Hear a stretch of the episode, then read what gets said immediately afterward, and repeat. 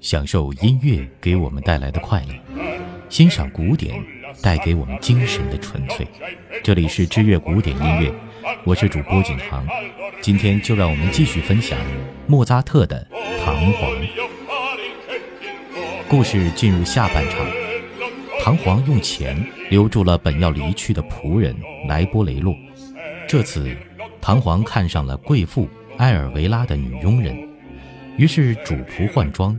莱波雷洛穿着唐璜的衣服，应付着埃尔维拉。唐璜趁机与女佣人搭讪。此时，他唱了那首很有名的《唐璜小夜曲》。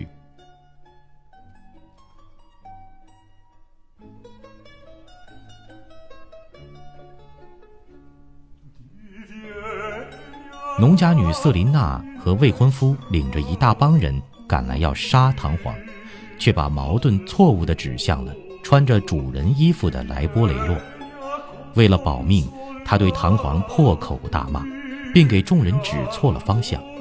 众人喊着杀唐璜离去，马赛托却落了单。唐璜痛打了马赛托一顿，而后逃跑。瑟琳娜为了安慰未婚夫，唱起了药师之歌。仆人莱波雷洛千方百计地要摆脱穷缠不舍的埃尔维拉，就要逃脱之际，众人赶到，和假扮唐璜的莱波雷洛碰了正面。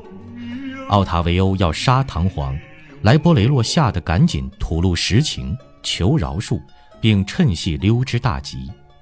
唐璜沉浸在与新欢埃尔维拉的女佣人调情中，当他忘情地向仆人莱波雷洛炫耀时，传来了一个神秘的声音，说唐璜将在天亮前停止狂笑。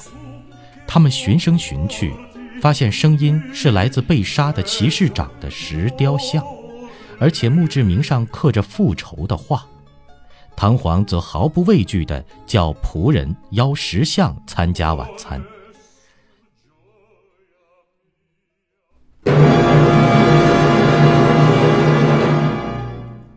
唐璜最后的晚餐上，埃尔维拉出现了。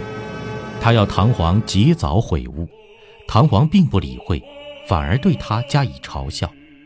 埃尔维拉无奈地跑出门，随着一声尖叫，仆人莱波雷洛跟了出去，随即又被吓了回来。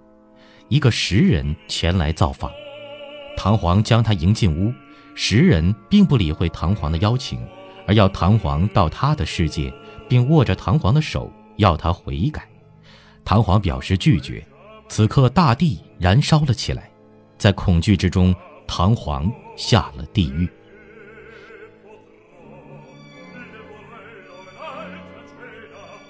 在为时甚长的两幕戏里，唐璜质疑神灵，质疑天主教，追随男性的性欲形式。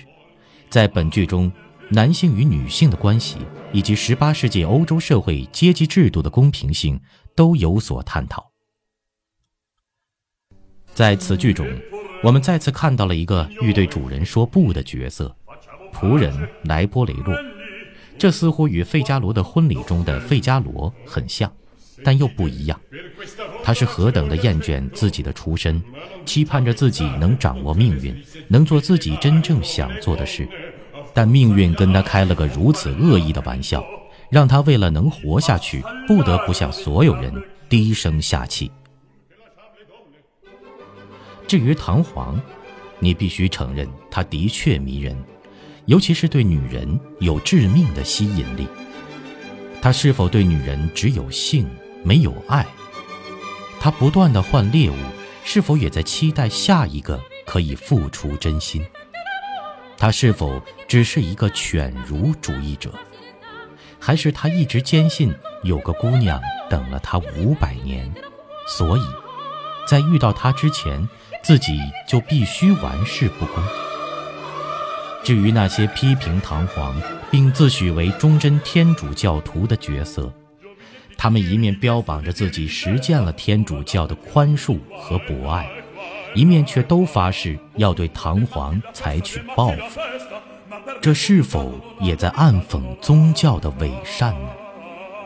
剧中的女人们更是性格复杂，面对性都各持态度，又都欲言则止。安娜决心为父报仇，但很明显，她深爱唐璜。贵妇埃尔维拉无视唐璜对她的种种背叛，依旧愿意追随他浪迹天涯。瑟琳娜抛弃未婚夫，心甘情愿地向唐璜投怀送抱，而成千上万的女人都在唐璜的魅力面前城门尽失。莫扎特的音乐使喜剧情境发挥到极致，如唐璜的《饮酒歌》，尽饮这一杯。调情二重唱，虽然期盼，但勿心急。以及仆人莱波雷洛细数唐璜爱情账单的那首《目录咏叹调》，都制造了相当的喜剧效果。本剧也有不少严肃的曲目，都能让人深受感动，例如安娜的《纳明节》，以及奥塔维欧那两首美妙的咏叹调，唐璜的另一首咏叹调。这些都是难得的佳作。他那段宣誓自己永不后悔的演唱，就是在向所有人表明心迹，自己究竟是个怎样的人。好了，莫扎特的《唐璜》就为您介绍到这里了。简单的剧情介绍或许会让你意犹未尽，如果有条件的话，还是应该走进剧场，完完整整的欣赏一遍这部歌剧。感谢大家的支持，我们下期再见。别忘了关注微信公众账号或新浪微博“知乐古典音乐”。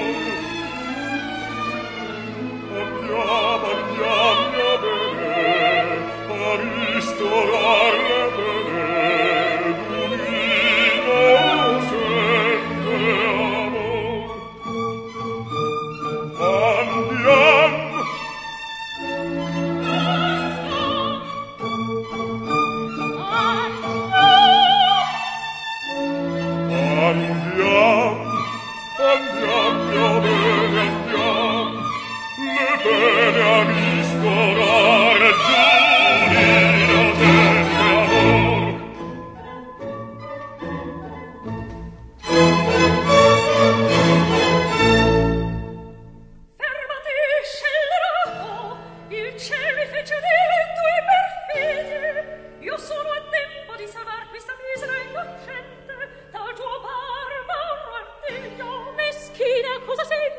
amor consiglio idol mio non vedete ch'io voglio divertirmi? Divertirti?